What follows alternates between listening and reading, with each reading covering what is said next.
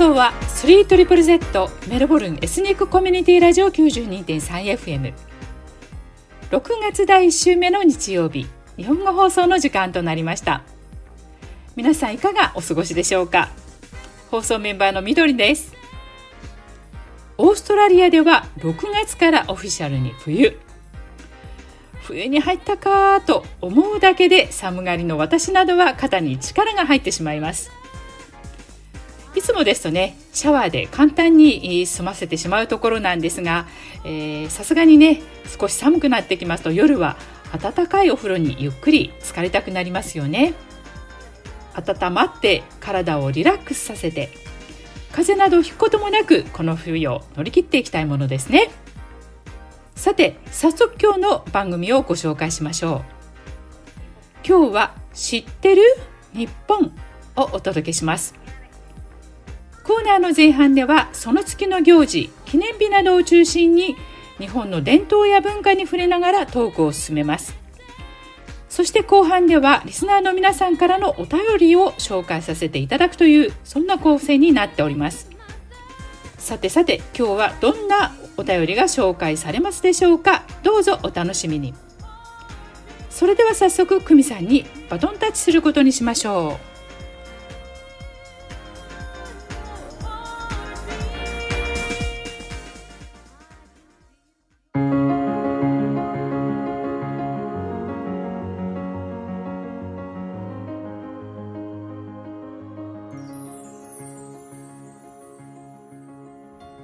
さん、こんにちは。お元気ですか？知ってる？日本のコーナーです。担当するのは私、久美です。月ごとの日本の行事、文化、伝統、その由来などをできるだけ詳しくお伝えし、皆さんに知らなかったわ知らなかったよ知らなかったぞと言ってもらえることを話すコーナーです。オープニングでお聴きいただいた曲は、今井美樹さんの雨にキッスの花束をでした。大雨だけど気分は晴天という幸せな女の人の歌でした。なぜこの曲を選んだかは、後ほどわかりますよ。メルボルンは食欲の秋でしたが、季節の旬の美味しいものを食べましたか？先月の放送で私は栗のケーキを作ると公表してしまったので、頑張って作りました。マロンクリームのカップケーキ。まあ、モンブランのようなもので絞り出しをしなかっただけですが。栗のクッキー。マロンクリーム入りでバターの代わりにグレープシードオイルを使用しました。栗のパウンドケーキ。茹でて砕いた栗をケーキの中に入れました。これらが最初に八百屋で栗を購入した時に作ったお菓子で、2回目は農家の方が道端で売っているところから購入しました。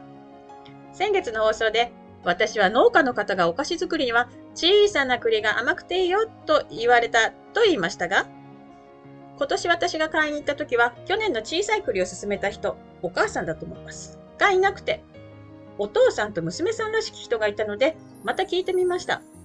スイーツを作りたいのですが、どのサイズの栗がいいですか？そしたら娘さんらしき人が、どれも同じ。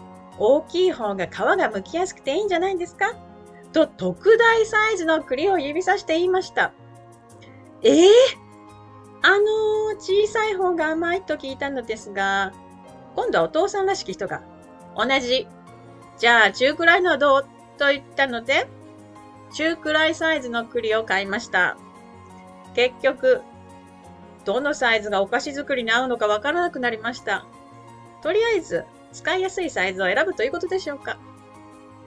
栗を買うと大体中身が黒っぽくなって食べられないものが混ざっているのですが、あの道端の売店で買った栗は全部新鮮で甘くて美味しかったです。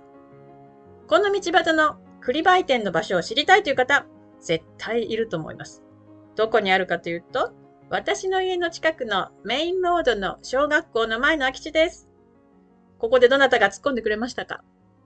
詳しく知りたい方は、3ZZZ 日本語放送のメールで問い合わせてください。でもいつも栗売店が出てるとは限りません。この間の日曜日、また栗を買いに歩いてきました。でも店はありませんでした。ただの日曜日の午後の散歩になってしまいました。第2回目購入の栗で、まずレシピの違う栗パウンドケーキを作りました。前回はちょっと身が詰まってしまったのですが、今回はよくできました。そして初体験、栗の蒸し羊羹を作りました。美味しかった。ここで栗の栄養についてお話ししますね。栗は加熱にも強いビタミン C が意外に多く含まれています。寒くなるこの時期の風邪予防、お肌や健康に大切な栄養素です。そして渋皮に含まれるタンニンは抗酸化作用があり、老化や癌を防ぎ、アンチエイジング効果があります。そして食物繊維は腸内環境を整えます。旬の時期にたくさん食べましょう。私は集中して食べたのでちょっと飽きました。栗の後、柿を買い込んで何を作ろうかリサーチしたら、柿羊羹のレシピを見つけました。そこに化学変化の実験を楽しみながらと書いてあって、よく読むと、柿にはペクチンが含まれていて、それが固める役目をします。だから寒天もゼラチンも必要なし。もちろん作りましたよ。ちゃんと固まりました。柿も栗と同じく抗酸化作用のあるタンニンと美容と風邪予防のビタミン C が含まれていて、ベータカロチンも含まれているので、老化や動脈硬化の予防に効果があります。でも食べ過ぎると消化に時間がかかるので、胃腸に負担がかかります。1日1個で十分かな。栗や柿のデザートを作ってみようかなという方、ぜひ作ってみてどうだったか教えてくださいね。そろそろ次の話題に行きましょう。秋。運動の秋。暑すぎず、寒すぎず、運動にはいい季節でした。スポーツやエクササイズをしましたか？私ですか？私にとってエクササイズは生活の一部なので、やらなくては生きていけないほど大切です。たまにやりすぎて後悔することがあります。最近は自分の体と相談しながら、今日はどんなエクササイズをするか決めています。楽しんで継続できるスポーツやエクササイズをお勧めします。でもやった方がいいエクササイズもあるので、バランスよく取り入れて習慣にしてほしいです。読書の秋。本を読みましたか最近 ebook があるので、読みたい本が手に入りやすくなりましたよね。でもやっぱり紙の本が好きですという方も多いのではないでしょうか。私は毎晩本を読みます。小さい頃から刑事ドラマを見ていたので、刑事物が好きです。犯人を想像しながら読んでいます。病院が舞台の話も好きですね。日本にいるときは忙しい日々だったので、本を読み始めるといつも睡魔が襲ってきました。新宿にあるお気に入りのレトロ風ジャズカフェに行ってコーヒーを飲みながら読んだこともあります。本を読んでいるときは静かな方が集中できますが、BGM というか周りの雑音、例えば鳥の声とか雨の音とかが聞こえてきても集中できませんか？テレビの音は気が散って同じところを何度も読まないといけなくなりますよね。食欲、運動、読書は秋だけではなくせっかくなので継続しましょうね。もう6月になりました。今月は私の誕生月です。私の周りだけかもしれませんが、なぜか誕生日の人が多い月です。6月の誕生花、花ですね。それは私の好きなバラです。誕生花を飾ることで幸福を招くと言われています。バラの花言葉は、愛、美、美しい、なのですが、色や本数によっても花言葉があります。私の好きな赤は、情熱、愛します。ピンクは、幸福、感謝。白は、純潔、尊敬。黄色は、平和、友情です。そして、バラ3本は愛しています。告白という花言葉です。これを知らなかったとき、30歳になった友達に3本赤いバラをあげたことがあります。きっとその友達も3本の赤いバラの花言葉を知らなかったはずです。また、一日一日の誕生花もあります。毎日違う花なんですね。私の誕生日の花は昼顔でした。ここで366日分の花を紹介するのには時間が足りないので、興味のある方、調べてみてください。誕生日の木もありますよ。もう一つおまけです。6月の誕生石は、真珠、アレキサンドライト、ムーンストーンです。これまた日によって石が違います。私の誕生日石は、ムーンストーンです。ではここで6月の誕生日の方たちと私自身へこの曲を送ります。Dream Come True のハッピーハッピーバースデーでした。なんか誕生日感が出てきましたね。ある年を超えると誕生日が来ることはあまり嬉しくないかもしれませんが、自分だけのお祝いの日なので、年のことは気にせず素敵な誕生日を過ごしてくださいね。では早速、本題の行事の話に入りましょう。6月、暦の上ではオーストラリアは冬です。日本は夏です。日本では6月1日は衣替えですね。学校や会社の制服は夏服に変わります。でもまだ肌寒い時期です。夏服を着て寒さをしのぐために皆さんどうされてるんでしょうね。カーディガンを着たり、半袖のトップの下に保温機能素材のものを見えないように着たりするのかな。私の通っていた高校の女子の制服は、冬はブレザーでネクタイを締め、夏はセーラー服でした。セーラー服は袖が提灯のようにふわっとしていて、定番のセーラーカラーと違って当時は可愛いと人気でした。でも6月の肌寒い時に上着がなくて、セーラー服の上にブレザーを羽織っていたので、かなり合わないけど、しょうがないですよね。カーディガンがあったらよかったのに、と今更思います。家では押し入れの中の衣替えしていますか？私は実はしていません。なぜかというと、すべての服の置き場所があって入れ替えをしなくてもいいからです。でもそうすると、奥の方に何があるのかわからなくなってしまって、どんどん着ない服が溜まってしまうので、押し入れの衣替えは必要かなと思います。放送メンバー、みどりさん風、廃れてしまったソックス、T シャツなどは、掃除に使い、感謝して処分する。私もやっていますよ。そして、掃除に使えない素材のものや、まだ着られるものは、チャリティーに寄付をします。うちの方ではチャリティー袋が配られます。どこかの団体が作っています。メールボックスにその袋が入っていって、何曜日に回収があるかが書いてあるので、その日の朝に自分の家の前に置いておけば、どなたかが回収に来るという仕組みです。その他、駅やショッピング街にチャリティー用の大きな箱があったり、セカンドショップに寄付することもできますね。まだ使えるものは再利用してもらいたいですよね。私が東京にいた時は、アパレルで働いていたので、季節ごとの服装には敏感でした。四季によってそれぞれ違った素材や色の服を着ます。靴やバッグなども服によって変わりますね。だから物がたまるんですね。服に合わせるためになんかいろいろ小物をコレクションしていましたね。靴はもちろん腕時計とか傘とかも。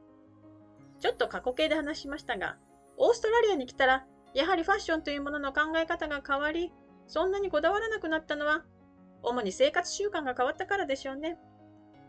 でもやっぱり、季節が変わるごとに新しい服や小物が欲しくなりますよね。買っちゃいましょうそしてそれを着てお出かけしましょう気分がウキウキしますよ、きっと。話は変わりまして、昔日本人は月の名前を数字の1月、2月、3月ではなくて、季節の移り変わりがわかる和風の名前を付けていました。6月は、みな月。みな月を漢字で書くと、水、なし、月です。水のない月と思いますよね。6月と言ったら雨のたくさん降る梅雨の時期です。変ですよね。実は2番目のなしの漢字は助詞ののにあたるんです。ですから、みなずきは水の月ということです。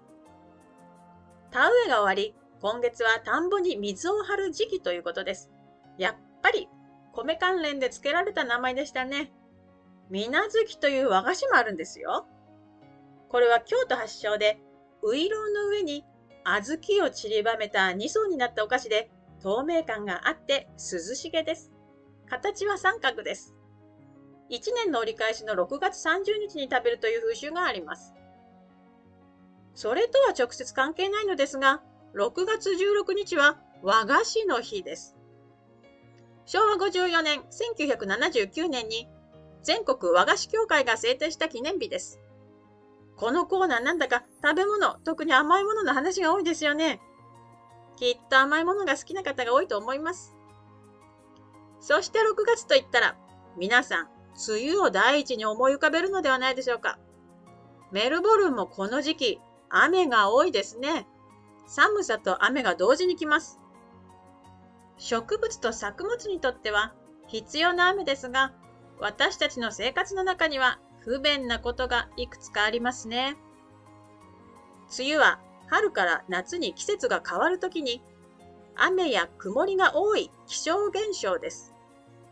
なぜ梅雨があるのか、北から流れてくる冷たく湿った空気と南から流れてくる暖かく湿った空気がぶつかったところに梅雨前線ができて停滞し、雨や曇りの日が多くなります。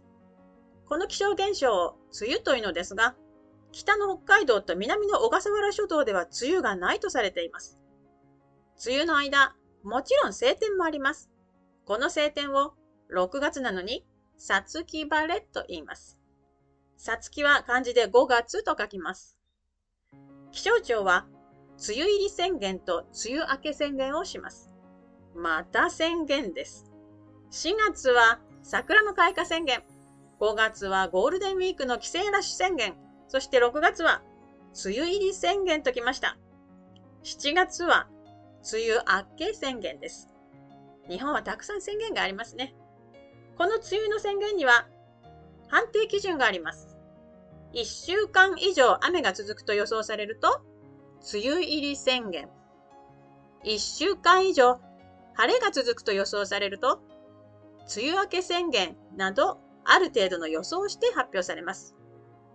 桜の開花と同じように、日本の南の方から始まります。実は、沖縄は5月に梅雨入りをしています。本州より約1ヶ月早いんですね。日本気象協会によると、その年の正式な梅雨入り、梅雨明けは9月に決定し、記録されます。先ほど梅雨前線と言いましたが、梅雨、梅雨、どちらも漢字で、梅と雨の組み合わせの熟語です。なぜ梅という漢字が使われるかというと、梅の実が熟する頃は、雨季の時期であると中国から伝わったからです。梅の収穫時期は6月から7月。家庭では梅干しや梅酒など、梅の何かを作り始めます。メルボルンで梅の実を見たことがありません。どこかにはあるようなんですが。でも、アプリコットで梅干しを作れるという情報を聞き、作りました。あんず干し。作り方は梅干しと同じです。アプリコットの方が大きくて柔らかいので、そのようなあんず干しができます。私はしょっぱいものが苦手なので、さらに手を加えて蜂蜜漬けを作りました。私のあんず干しは柔らかくておにぎりには向かないのですが、ご飯と一緒に食べると本当の梅干しを食べてるみたいです。話しているだけで口の中に唾液が増えてきます。皆さんはどうでしょうか？話を雨に戻しまして、皆さん雨は好きですか？私は夜に降る雨は好きだけど、出かける日の雨は嫌いととても勝手な条件付きです。農家の方と子供たち、そして雨具を作る会社は比較的好きかななどと思います。子供は長靴を履いて水たまりや泥沼で遊ぶのが好きですよね。一般的に嫌いな理由は、洗濯物が乾かないとか、服が濡れるとか、屋外行事が中止とか、買い物客が少ない、雨漏りとかかな？梅雨の間の曇りの日でも、あの湿気の高さ、それが起こすカビ。日本では水取りなんとかというものを家の中の収納場所の中に置いてますよね。メルボルンは乾燥しているところなので、カビの心配はありません。日本の湿気とメルボルンの乾燥、この変化でメルボルンに来られた多くの日本人は体やお肌の調子が悪くなるそうです。それだけ湿度が違います。私もメルボルンに来た当時、肌荒れに悩まされました。でも今ではこの気候に慣れてしまい、日本の湿気の方が辛く感じます。メルボルンでは今年の夏、湿気の多い暑い日がありましたね。あれは日本の夏を思い出させるようでした。動くたびに汗が出るというあの感じです。皆さん、雨と言ったら何を思い浮かべますか？傘や雨具やハンカチは常備品ですが、自然界ですと、小さな花がくっつき合ったあの花、アジサイを思い浮かべますか？あと、カタツムリやナメクジも出てきますよね。ここで一つ紹介したいものがあります。私は日本語塾の講師をしていまして、以前、生徒たちに雨という題で短い作文を書く課題を出しました。私の生徒の一人、カイ君は、雨に関連する言葉を使って心が朗らかになるような文を書きました。梅雨のことを考えていたら、この作文のことを思い出して、カイ君にラジオで読んでみない？と聞いたら、心よく引き受けてくれました。カイ君は今、7年生で日本の中学1年生にあたるのですが、この作文は小学生の時に書いたものです。今日は私が花丸をあげたこの作文をカイ君に読んでもらいました。聞いてください。雨、ロングカイ。雨降りに傘を差していたら水たまりにカエルがいました。横にアジサイが咲いていて、カタツムリがいました。雨の音がポツポツ聞こえました。なんだかほっとします。カイ君、ありがとう。雨に関する言葉が詰め込まれていましたね。雨の日の様子が想像できましたか？雨の日は心が沈みがちですが、心が安らぐこともたくさんあります。ということで、今月は皆さんの雨の日の過ごし方について教えてください。お便りお待ちしています。3ZZZ 日本語放送専用メール 3ZZZJP アットマーク gmail.com に送ってくださいね。雨の話はこの辺にして、もう一つ忘れてはいけない行事は父の日。6月の第3日曜日。今年は6月19日です。父の日は世界各国であるのですが、日本の父の日はアメリカから伝わったので6月なのですが、オーストラリアやニュージーランドは9月の第1日曜日、イタリアやスペインなどでは3月19日だそうです。それぞれ由来が違うので日にちが違います。日本は昭和56年1981年に日本ファーザーズデイ委員会が設立してから一般的に浸透したそうです。皆さん、父の日を間違えないようにしましょうね。さあ、6月の誕生石は真珠でした。実は私の周りに4月が誕生日の人もたくさんいるんです。特に私の生徒たちですね。では、4月の誕生石は何でしょう？答えはこちらです。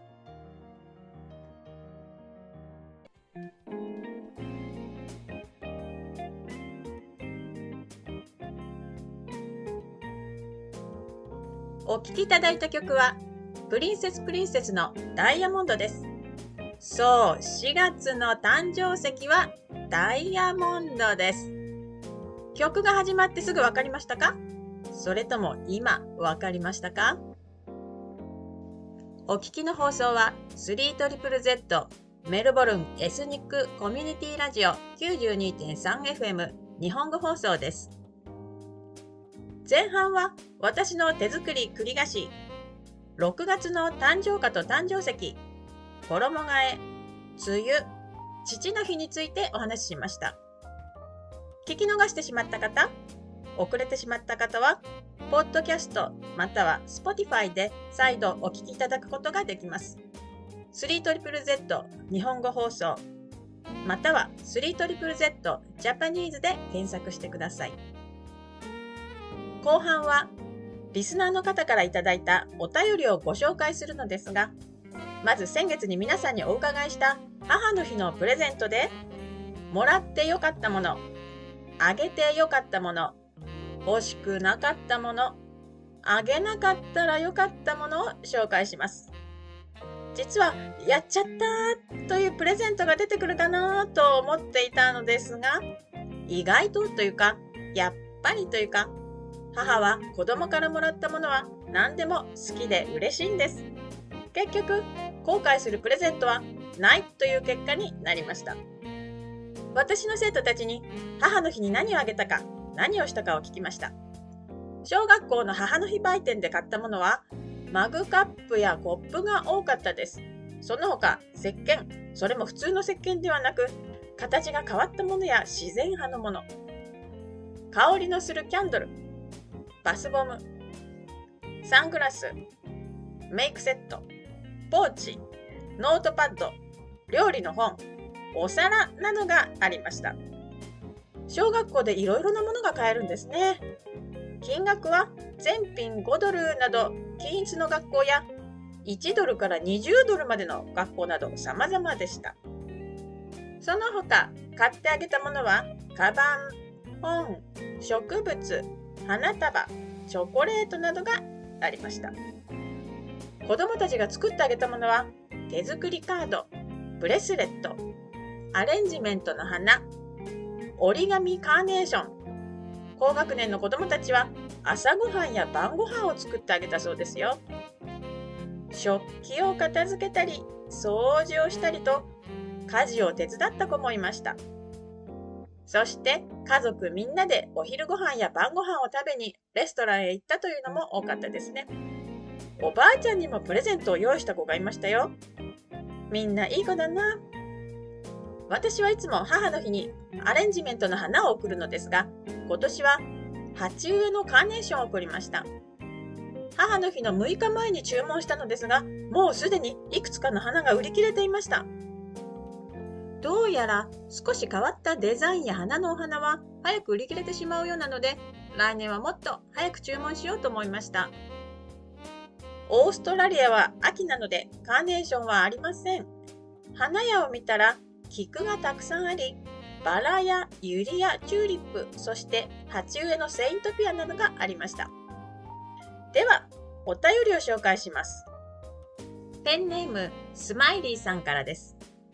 いつもうっかり母の日を忘れる長男ですが、自分でアルバイトをしたお金で、私の好きなラベンダーの香りのキャンドルとデフューザーをプレゼントしてくれました。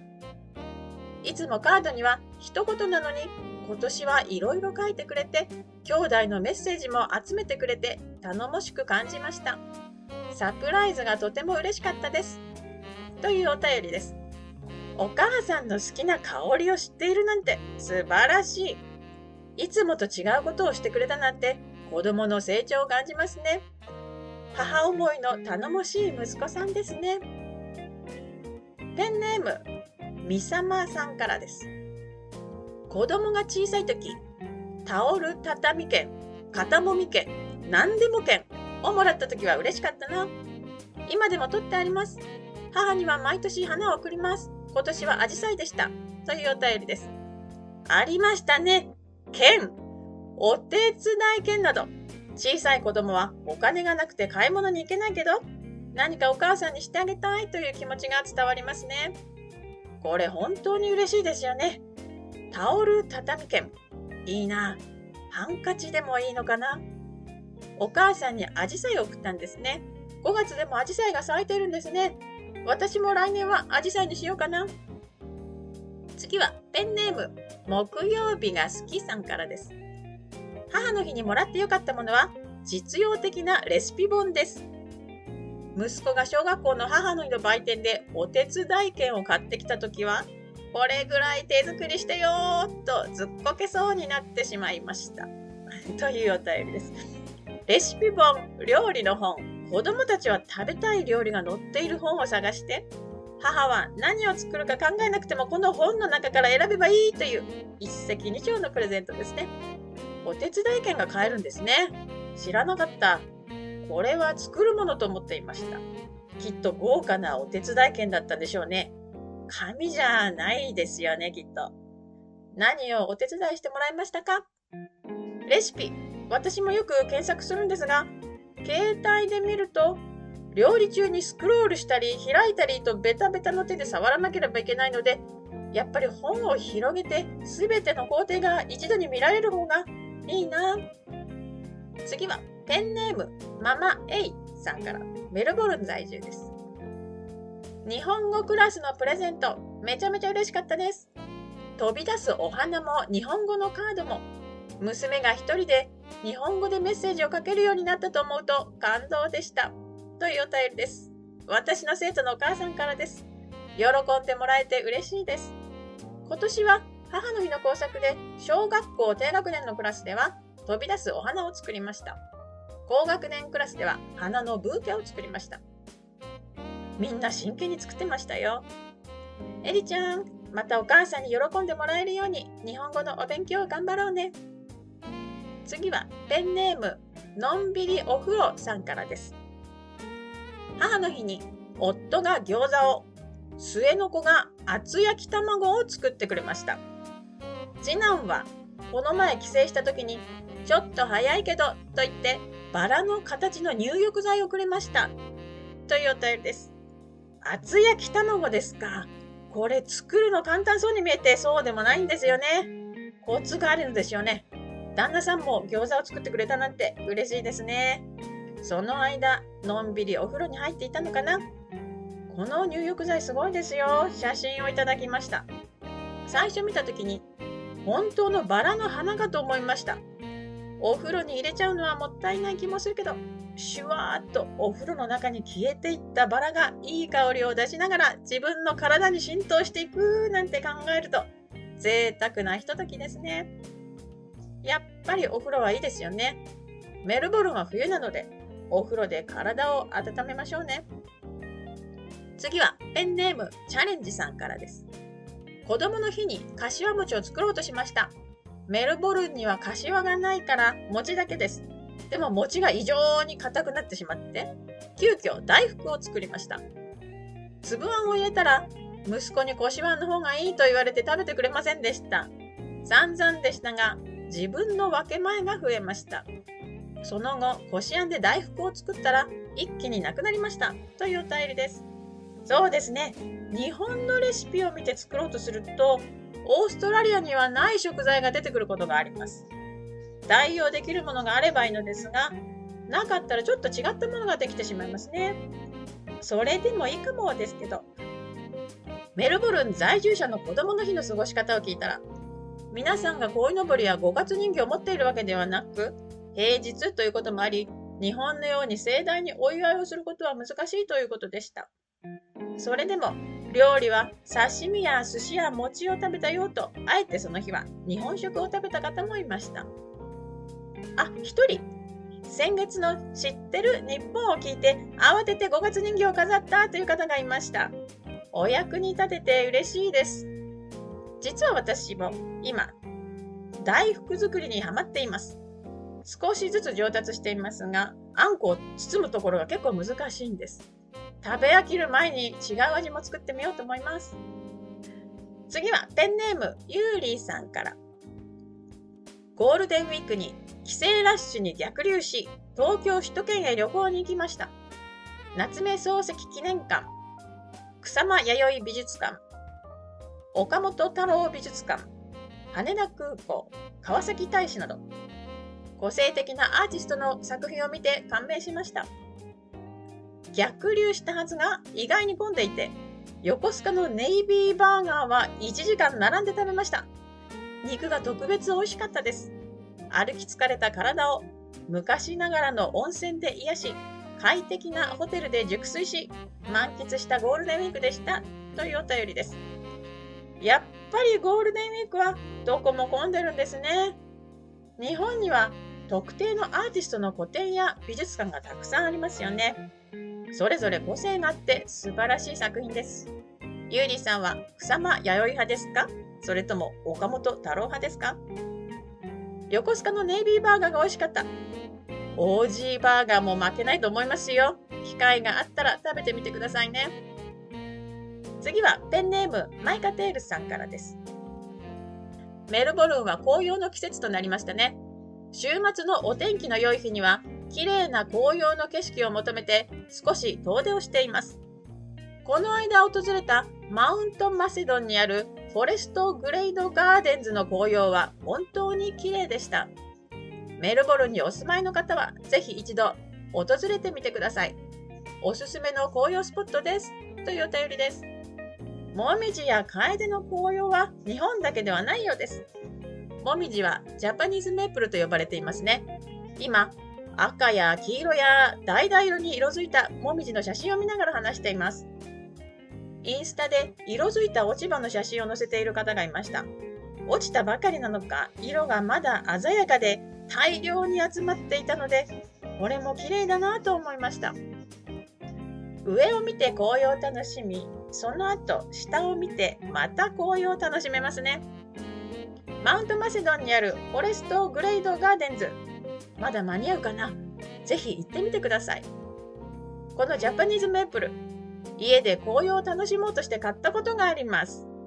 うーん、残念ながら自然界に戻ってしまいました。植えた場所が悪かったんですね、きっと。お便りありがとうございました。皆さんのお便りをお待ちしています。今月は雨の日の過ごし方を教えてください。その他、メルボルンの冬、日本の夏、季節を感じるものや自然や食べ物、面白かったことなどなどお待ちしています。送り先は 3ZZZ 日本語放送専用メール 3ZZZJP アットマーク gmail.com です。ああ、今日も楽しかったですね。私は楽しかったですよ。この後またみどりさんが登場します。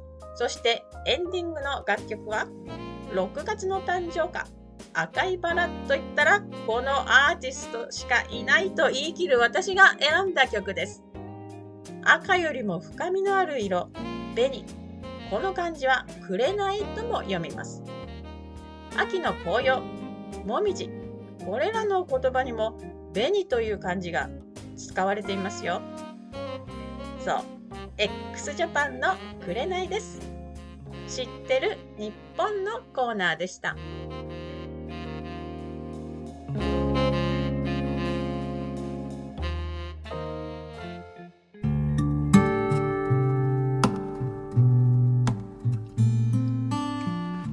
お聞きの放送は 3ZZZ メルボルンエスニックコミュニティラジオ 92.3FM 本日のメインコーナー知ってる日本。お楽しみいただけましたでしょうか？先月の母の日にまつわるお便り。私も聞きながらそんなこともあったな。子供が小さい時にはお手伝い券もらったな。しかしあれは全部使い終わったんだっけ？なんて思いながら聞かせていただきました。また草間彌生さんのお話が出てきましたがここでイベント情報を一つ。お隣の州サウスオーストラリア州でのイベントです。現在草間彌生さんのインスタレーションの展示またいろいろなオブジェクトの展示が行われています。場所はサウスオーストラリア州立美術館アデレードにありますね。えそして、えこちらの展示は現在すでに行われておりまして来年の4月30日日曜日までとなっています。入場料は無料とのこと。詳しくはウェブサイトの方でご確認ください。ホリデーを企画される際の候補にされてみてはいかがでしょうか。最後に皆さんへのお願いです。1994年から活動しているボランティア活動の 3ZZZ 日本語放送、え、今までもね多くの方にご協力いただきましてありがとうございます、え、今後ですね引き続き私たちが番組を続けて放送をお届けしていくためにはまだまだサポーターの方のご協力が必要な状況となっています。学生の方60歳以上の方は年間11ドル。その他の方は16ドル。メルボルンはもちろん日本からもそして世界中どこからでもご協力いただけますので今後の放送継続のためにサポートをいただけましたら幸いです。オンラインメンバーシップということで 3ZZZ のウェブサイトから手続きいただけます。www.3zzz.com.au こちらの方からご協力いただけたらありがたいです。それではやってくる寒さに備え外出から帰ったら手洗いうがいの励行体調管理に気をつけてお過ごしくださいね。それではまた来週の日曜日まで素敵な1週間をお過ごしくださいね。